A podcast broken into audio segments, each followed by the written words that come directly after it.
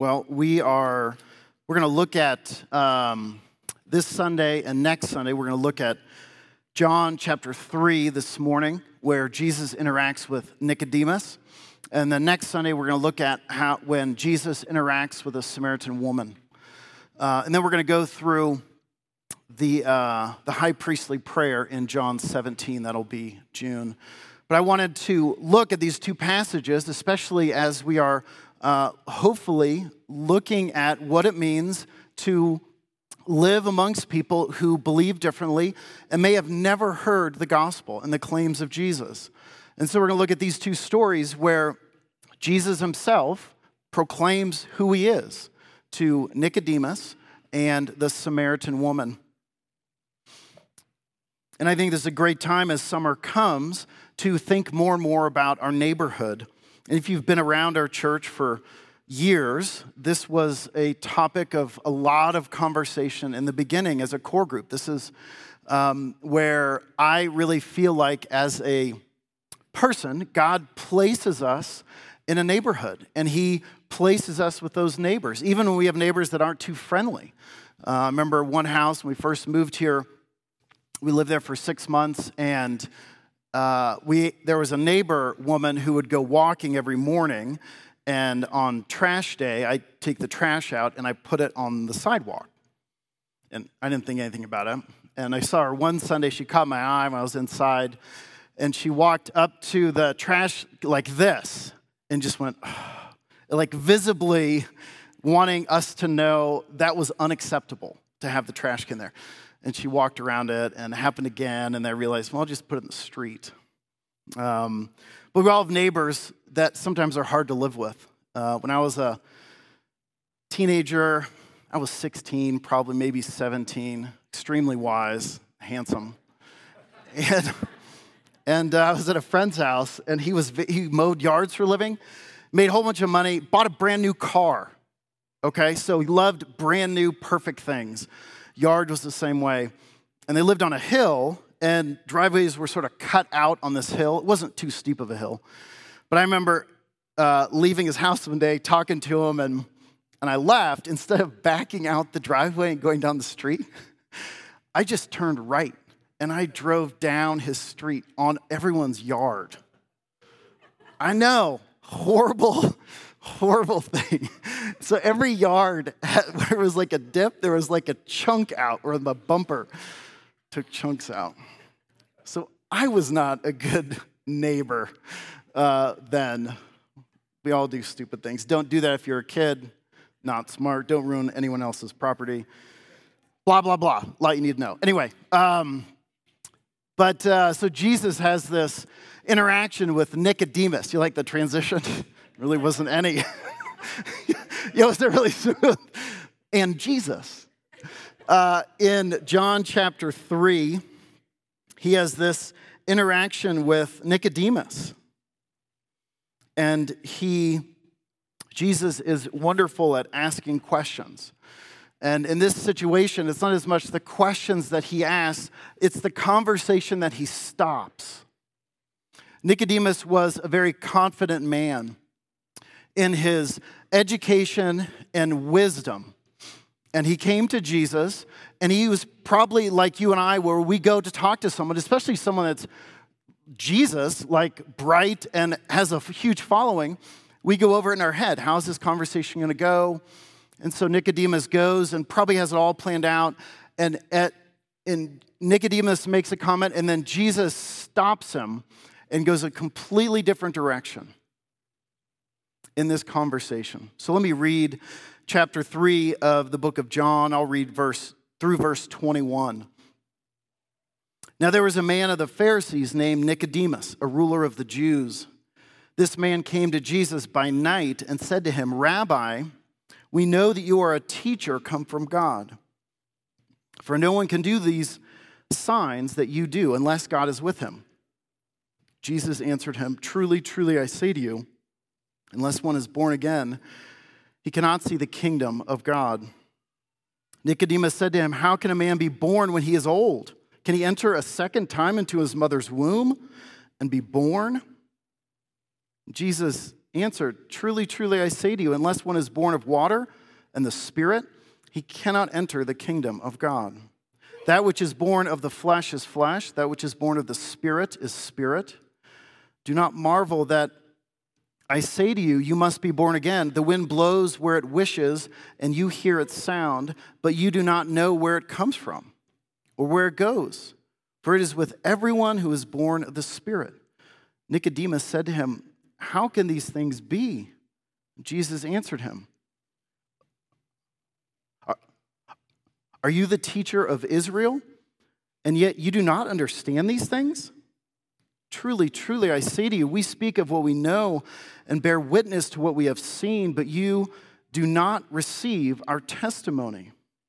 If I have told you earthly things and you do not believe, how can you believe if I tell you heavenly things? No one has ascended into heaven except the one who descended from heaven, the Son of Man.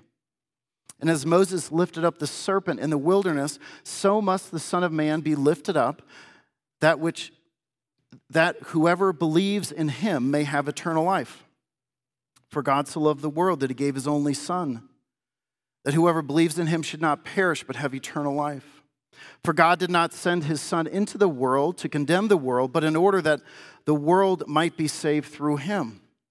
Whoever believes in him is not condemned, but whoever does not believe is condemned already because he has not believed in the name of the only Son of God.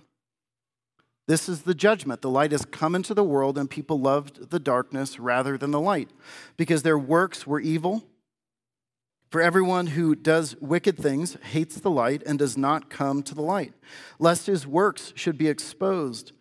But whoever does what is true comes to the light, so that it may be clearly seen that his works may have been carried out in God what Jesus does in this interaction is he immediately, uh, with Nicodemus, is he points out or he leads Nicodemus to confusion. This is a really bright man who comes very confident, and Jesus leads him to confusion. Uh, if we think of confusion or doubt or um, wondering, sometimes we think those are bad things and you have to stay away from those this is a really healthy thing in Nicodemus's life. And it's a healthy thing, no matter who you are, to, to think through your life. If you believe something, why do you believe that? Where does that come from? You value something. Why do you value that thing? Where does that come from? And maybe this is a good step for some of you this morning that you are confident that God holds no place in your view of the world. You are like Nicodemus. You are, you are confident. You don't need anything from Jesus. Maybe a good, healthy step for you might be some doubt, to enter into some confusion, like Jesus leads Nicodemus through. Would you be willing to investigate the claims of Jesus? To enter into the, maybe some confusion and doubt about how you inter- interpret the world? So, who is this Nicodemus? He's a Pharisee. He is a rigorous applier of the law of God in all areas of life. If you uh, think of the most religious person you know, uh, Nicodemus was far beyond that. Nicodemus probably had the majority of the Old Testament memorized. He strictly adhered to the law of God. He was a ruler of the Jews, he's a member of the Sanhedrin. He was a teacher of the law of God. He knew the law of God, he knew the Old Testament.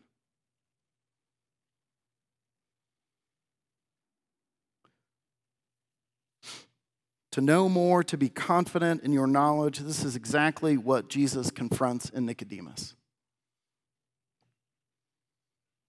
If the goal of life was to be respectable, was to gain knowledge, was to be highly educated, was to uh, attain a social status, was to be a morally good person, Jesus would have affirmed Nicodemus. Uh, there are so many people that have this belief that Christianity is really being a good person, somehow equated with a good American.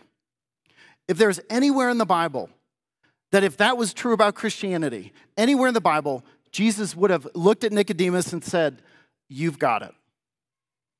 And then he would have went on to the Samaritan woman who's had several husbands and is really living in a moral li- immoral life.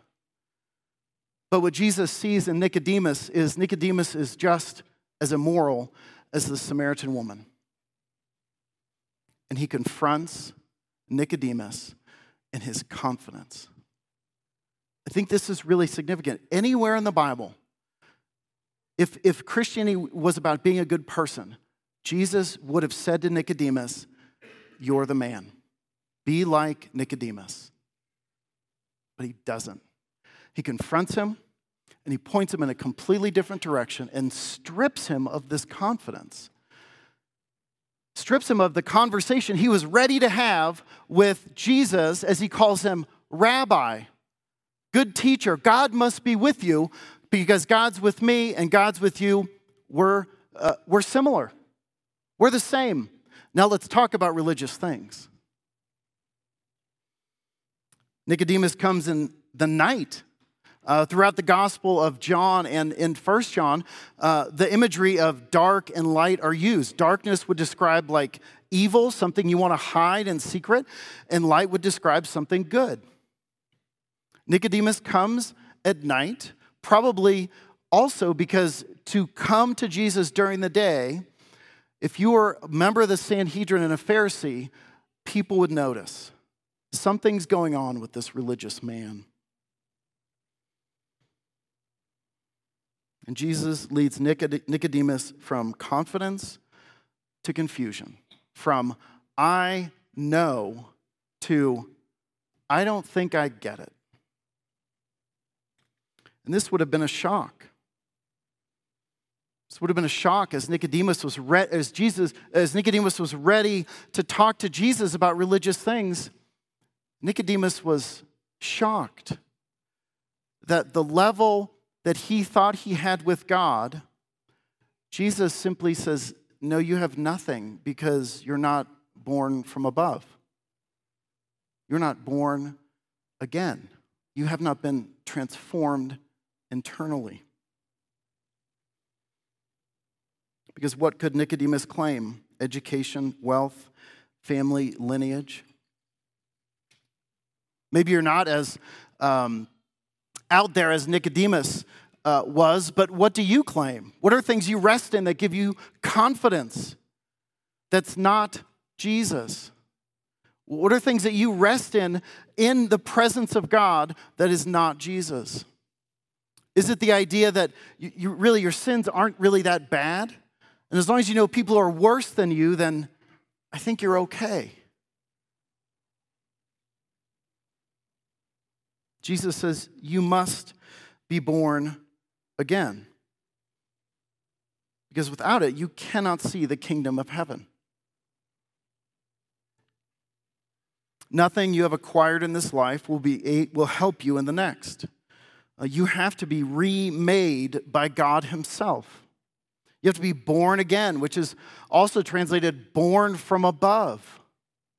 Something external has to transform you internally. Because if it was just uh, being strong in your morality, Jesus would not have confronted Nicodemus. There's something else. And it's the thing that is significant. Nicodemus takes this as re entering the womb, a physical birth, which really is what any of us would assume at that moment. Like born again? I don't get that. It doesn't make any sense. That is not possible.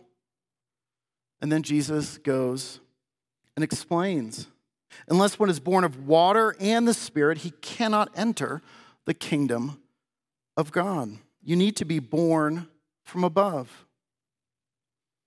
What we have here in plain, uh, this plain narrative is that the physical birth cannot create this spiritual renewal.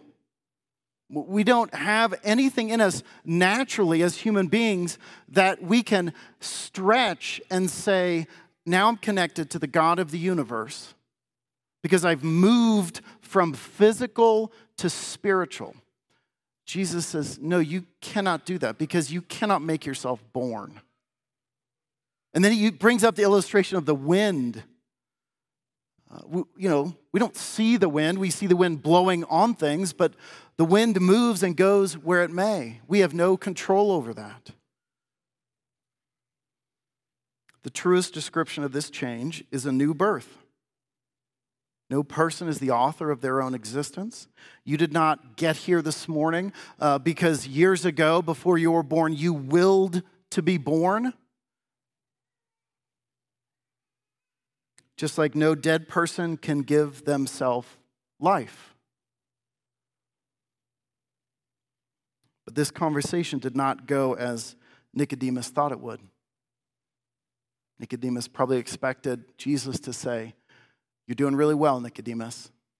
Doing really well. Stick with it. I have other people who are really bad I have to confront. But Jesus says, No, Nicodemus, you don't get it. He says, You're hiding in religion. You're hiding in your uh, education, in what you've memorized, in a high moral standard. You're hiding in that because you don't want to deal with your heart. Jesus wants to deal with our heart. And he wants us to be renewed and transformed and born from above.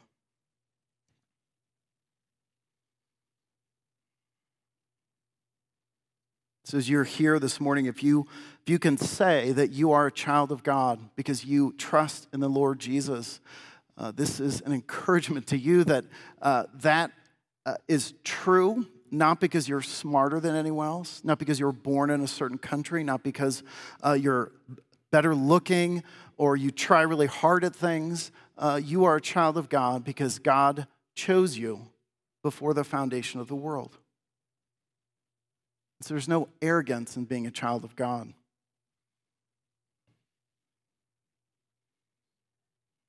What you need is to receive from God and not attempt to achieve.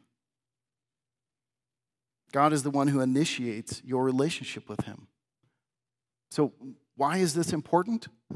Uh, it is really important, especially if we're going to be on the mission of God and go into all the world and preach the gospel. If we're going to proclaim the message of Jesus, this is vitally important to know what is the work of God in salvation and what are you and I called to do. We cannot transform someone. That is the work of God. What the amazing thing is, is that God is already working in your neighborhood. Are you attuned? Do, you know what God is doing in your neighborhood? Do you know your neighbors enough to see the doors that God is opening in their life? Are you able to see the hunger for spiritual things that God is creating in them? It says here, and this is one of the confusing parts of this passage. Um, in verse 5, it says, Truly I say to you, unless one is born of water and the Spirit. And uh, that's a little confusing. Our thoughts immediately go to, well, that means you have to be physically born, and then you become spiritually born. Born of the water, born of the Spirit. Or some people say, well, this has to do with salvation, or this has to do with baptism, where you have to be baptized, that's born of the water, and then you have born of the Spirit, and they are connected and tied together. Uh, well, a better understanding is to see that Jesus is talking to a man who's memorized the majority of the Old Testament. So, where is water and spirit mentioned that help explain this context? Well, it's in your assurance of pardon after our confession of sin. Ezekiel 36, it says, I will sprinkle clean water on you, and you shall be clean from all your uncleanness, and from all your idols I will cleanse you. And I will give you a new heart, and a new spirit I will put within you. And I will remove the heart of stone from your flesh, and give you a heart of flesh. Water and spirit refer to two aspects of your newness in Christ. They're describing the same thing cleansing and new birth. You have to be born of the water and the Spirit. Cleansed and new birth, same thing, different aspects of this change. So, what we see here is the supernatural work of God in salvation. We cannot cause this cleansing of new birth. And Ezekiel, Ezekiel shows this uh, who cleanses and who gives birth. Who does it? God does.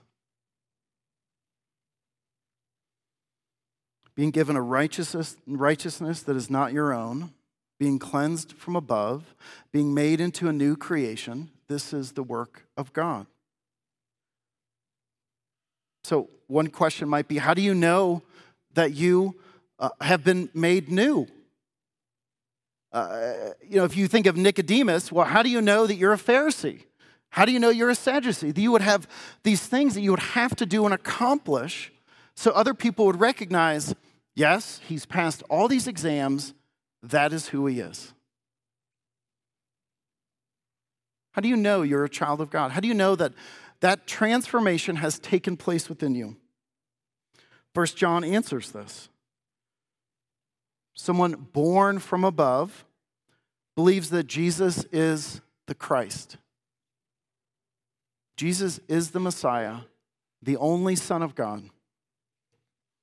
There's a conviction of sin and there's repentance in your life. There's a pursuit of righteousness. And there's love for your neighbors. Now, it's not choose the best three out of four. It is, these are part of what it means to be transformed. Uh, it does not mean, obviously, that we accomplish those perfectly because there are times I don't like my neighbors. And I'm convicted of that. And I realize, okay, God needs to change my heart. Do you trust in the Lord Jesus Christ? Is there a conviction of sin? And are you drawn to repentance? Is there a pursuit of holiness? And is there a love for your neighbors? This is what it means to be transformed. This is a part of your life and of my life. And this is why we need a community of believers because I need you to remind me this is what it is. And we need each other. So, the calling of the Christian, if you're here and you trust in Jesus, your calling is not to transform someone because all you will do, is you will make them into a Nicodemus. You will make them into someone who is so proud of their morality and their good religious works, and there is no hope as you go in that direction. What we are called to do is proclaim and promote who Jesus is. And, uh, you know, if you're a Christian, we will probably all nod, like, yeah, that's great. And then what happens? We're done, we sing, blah, blah, blah. All right, shake hands, have some coffee, we leave. Totally forget about what we're called to do. Okay? So I gave you a handout this morning. Okay? It's not a task, but if you leave and think, I don't know what to do, I don't know what to do. I've been transformed as a Christian. What do I embody? Who do I move toward? It's written out. I made it up. I stole a lot of it from other pages like that. Uh, it's real simple, but it's really hard. And that is the challenge because we do not want to do things that are hard. We want to live the comfortable Christian life where no one's in my business and no one's in your business, and everyone who comes in is acceptable to us right off the bat, and that's the life we want to live. That is not the life that we are called to as Christians. And I encourage you to pray as a family with your friends to figure out what is the next step that you would take to love the people around you. And again, you're not earning salvation by doing this. Salvation is a gift of God. You can't earn it. But what you're doing is one, you will grow in your faith. If you're here and you say, like, like me, I've said many times in my life, just tired of reading the Bible. It just stops being exciting. I feel like I've read it and I know the stories and I can just sort of skip along. uh, read the Bible with a non Christian. Read the Bible with someone who has a different view of the world than you do. It is quite amazing the challenges that will come up in your own mind and the way God will stretch you and the way you will grow in your faith. So, what are the, t- what are the tools that we have as uh, children of God? Uh, what are the tools that we have to engage the people around us, to friend them, to love on them, to care for them, and to pray that God will transform them? Well, I gave one away. Okay, prayer. I gave it away. Pray. Pray for your neighbors. If you know their names, that sure does help to pray for them because then you're praying for specific neighbors. Build a relationship with them. Ask them questions about their life. Why do they live in that neighborhood? How long have they lived there? What do they love to do? What are their hobbies? Does their family live around them? You know, you've gone through all that small talk, and maybe you're not a small talk person. Ask them what they fear. Ask them what they fear in your neighborhood. Lately, people have broken into cars in our neighborhood. So I, that's an open door to talk to my neighbors about what they fear. People have rummaged through our cars, they're stealing stuff. Someone shot through the window of a neighbor's house to steal a purse off the table. What scares you? Being my neighbor. Never mind, I didn't mean it that way. Okay, pray, relationship, and God's word.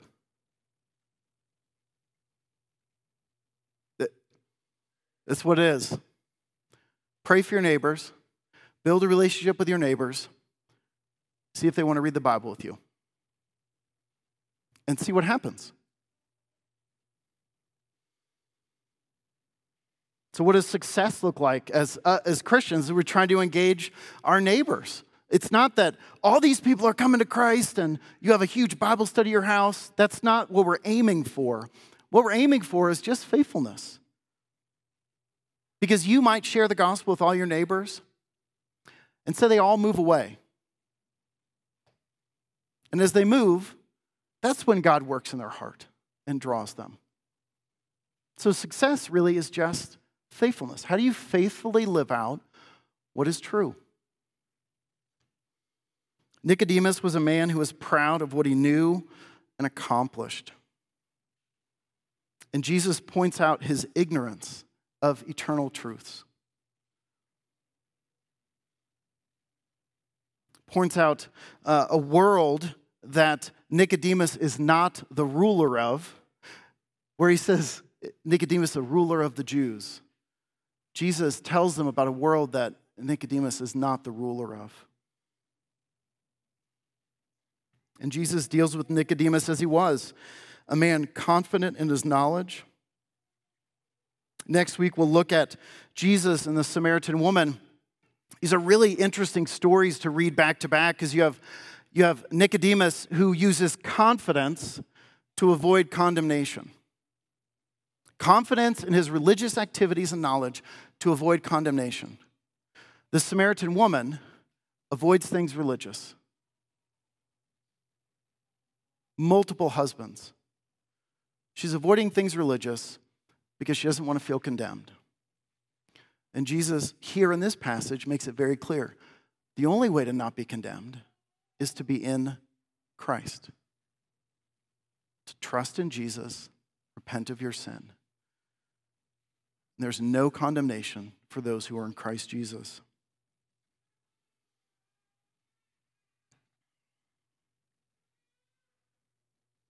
Jesus confronts Nicodemus and deals with him leads him to a life where condemnation does not exist. You know, Nicodemus shows up one more time in the Bible, in uh, the Gospel of John. When Joseph of Arimathea goes and gets the body of Jesus from Pilate, Nicodemus is there, and he brings myrrh and aloe, and he treats the body of Jesus with Joseph of Arimathea. Nicodemus was transformed. As this passage ends, we have the most popular verse in the Bible. John 3:16. For God so loved the world that gave his only son that whosoever believeth in him should not perish but have eternal life. The most one of the most uh, condensed uh, uh, condensed verse that is the gospel. Jesus died for your sin. And he set you free. And this is what we need to be reminded of uh, the gift of God's love. And that in this gift we are kept and we are held as His, and we cannot attain this status. It is only received by grace through faith, and this is also the message that we are to proclaim. So, what does it look like for you to trust in God's love and care and provision in Christ? What does it look for you to look like for you to do that and to live in your neighborhood? What does that look like? Let's take a moment to pray. And as we pray, we will prepare our hearts to come and receive of this meal of communion this morning. Let's pray. Most gracious Heavenly Father, we thank you that you have called a people to yourself. We thank you, it is because of your great love that you have extended salvation and you awaken dead hearts. You give life, you cleanse, and you give peace. And we pray that you would increase our faith, that we would understand what we have been saved out of and what we have been saved toward. Thank you for your goodness. And we pray as we go to this meal to be spiritually nourished, that you would nourish us this morning together. In Jesus' name we pray. Amen.